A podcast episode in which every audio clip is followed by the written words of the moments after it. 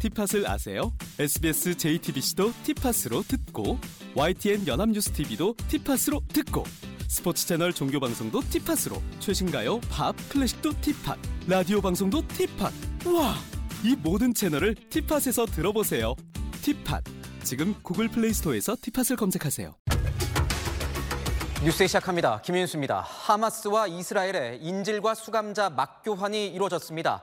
전쟁이 일어난 이후 48일 만입니다. 하마스는 이스라엘 여성과 어린이, 외국인들까지 모두 24명을 풀어줬고 이스라엘은 팔레스타인 수감자 39명을 석방했습니다. 잠시 뒤엔 2차 맞교환도 예정돼 있습니다. 하지만 이런 평화 분위기는 오래가지 못할 것 같습니다. 이스라엘은 전투 재개 의지를 거듭 밝히고 있습니다. 오늘의 첫 소식, 김태림 기자가 보도합니다. 폭격과 총격 소리가 멈춘 가자 지구의 둘째 날이 밝았습니다. 이스라엘 군인들이 교전 중지 첫날 삼삼오오 모여 음식을 먹으며 이야기를 나누는 모습도 포착됐습니다.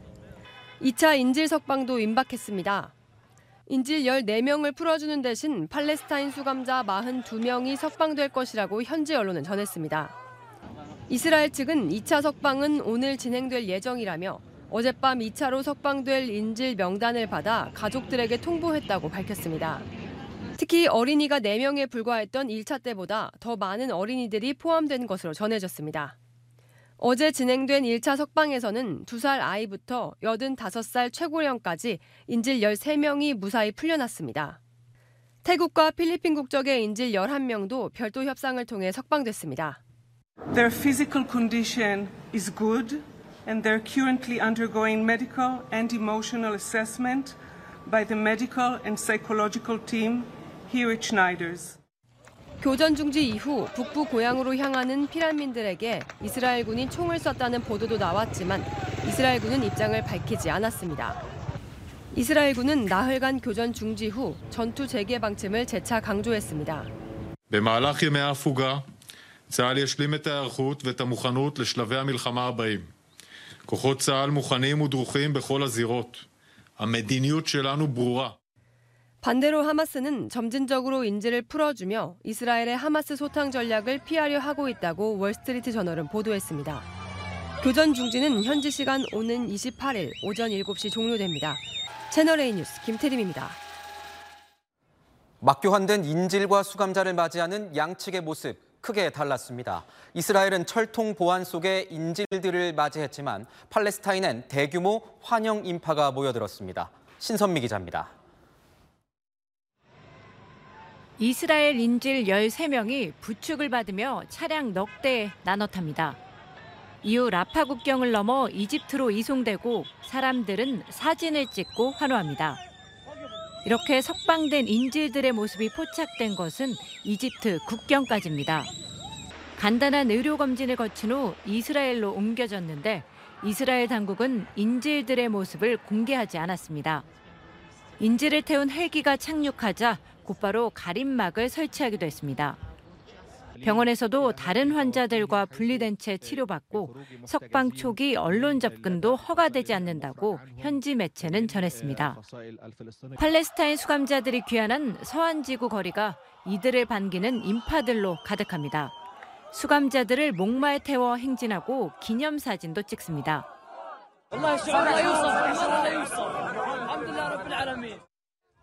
딸의 석방을 애타게 기다리던 어머니는 기쁨의 눈물을 흘렸습니다.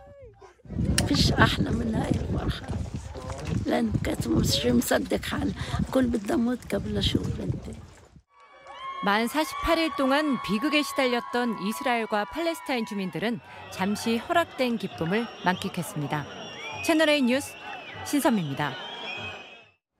인요한 국민의힘 혁신위원장이 혁신위의 희생 요구에 발맞춰서 험지 출마 의사를 밝힌 원희룡 국토교통부 장관을 만났습니다. 최근 혁신위가 동력을 잃어가고 있다는 지적을 의식한 듯 인 위원장은 원 장관을 혁신의 첫 단추라고 한껏 추켜세우면서 당내 호응을 재차 압박하고 나섰습니다. 김민지 기자입니다. 인요한 국민의힘 혁신위원장은 희생 의사를 밝힌 원희룡 국토부 장관을 만나 국민들이 표로 보답할 거라며 추켜세웠습니다. 우리 혁신의 첫 단추입니다. 왜? 행동이기 때문에 그렇습니다. 행동이 희생이 되고 희생에 관한 국민의 보답이 있을 거리라고 저는 강하게 믿습니다. 혁신위의 희생 요구에 냉담한 반응을 보이는 당의 나머지 의원들을 원장관과 대비시켜 험지 출마를 압박한 겁니다. 혁신안에 대한 당내 반발에도 불구하고 결국 희생을 받아들일 수밖에 없다는 말도 했습니다. 저는 시간 문제라고 생각해요. 이 모든 일이 이루어지고 당과 국가를 위해서 애국자가 나오고 희생하는 사람이 나올 거라고 저는. 인 위원장은 오늘 한동훈 법무부 장관과도 만남을 타진했지만 한 장관은 다른 일정이 있어 함께하지 못했습니다. 원 장관 역시 혁신은 선택이 아니라 우리의 생명줄이라며 혁신위에 힘을 실었습니다. 가는 길이 쉬우면 혁신이 아닙니다. 많은 분들이 이제 쉽지 않은 그런 길들을 함께 이제 열어가야 되는데. 원 장관은 다만 험지 출마 결단 시점에 대해선 때가 되면 그에 맞게 말씀드리겠다며 말을 아꼈습니다. 혁신위는 오는 30일까지 지도부 등의 거취 결단을 요구하며 최후 통첩을 한 상황입니다. 혁신안이 받아들여지지 않을 경우 혁신위 조기 해체 가능성도 있어 당내 갈등이 격화될 전망입니다. 채널A 뉴스 김민지입니다. 이런 가운데 불출마, 험지 출마 압박을 받고 있는 김기현 대표는 보란듯 본인 지역구인 울산을 찾았습니다. 지역 의원이 잘해야 한다, 해야 할 심부름이 있다, 이런 언급을 하면서 지역구를 각별히 챙겼습니다. 무슨 의미인지 배두원 기자가 보도합니다. 김기현 국민의힘 대표는 지역구인 울산 남구에서 오늘 하루 3차례에 걸쳐 의정보고회를 열었습니다. 의정보고회를 하면서 아무 얘기도 안 알려드리고 살짝 하려고 했는데 온 신문의 방송에 나와가지고. 혁신위의 험지 출마 압박에도 불구하고 보란 듯 지역구 챙기기에 나선 겁니다. 김 대표는 주민들과 당원들을 상대로 직접 프레젠테이션을 하며 예산 확보와 지역사업 성과 등을 소개했습니다. 재출마를 암시하는 듯한 발언도 했습니다. 자기 역할을 지역국회의원이 잘 해야 된다. 그래야 지역이 잘 살게 된다. 그런데 그 열심히 해야 될 심부름이 저에게 주어져 있어서 제가 또 열심히 잘 해나가도록 하겠습니다. 김 대표는 또 울산을 변방에서 중심으로 올려놓겠다는 생각으로 지난 21년을 달려왔다며 사명을 완성할 수 있도록 최선을 다하겠다고 강조했습니다. 행사장에 모인 주민들은 김 대표를 연호했습니다. 국민의힘 관계자는 의정보고회는 당연한 의정활동의 일환이라며 차후 행보와 연관지어서 해석하는 것은 과도한 측면이 있다고 설명했습니다. 채널A 뉴스 배두원입니다. 사흘 뒤면 2030년 부산 엑스포 유치 여부가 결정됩니다.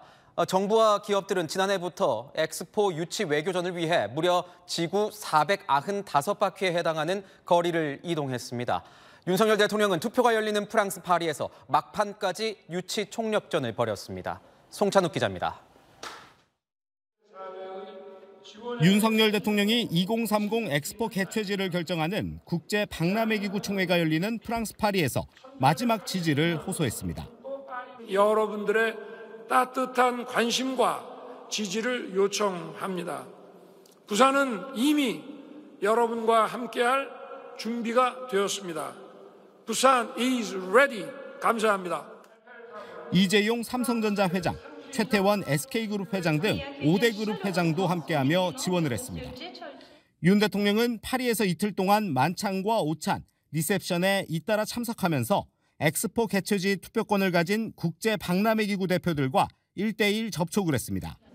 앞서 열린 오찬 행사에서 이재용 회장은 할아버지가 1953년 부산에 공장을 설립했다고 소개하면서 미래도시인 부산이 엑스포를 통해 국제사회의 자유와 연대를 확산해 나가기를 기대한다고 지지를 요청했습니다. 대통령을 비롯한 정부와 13개 기업은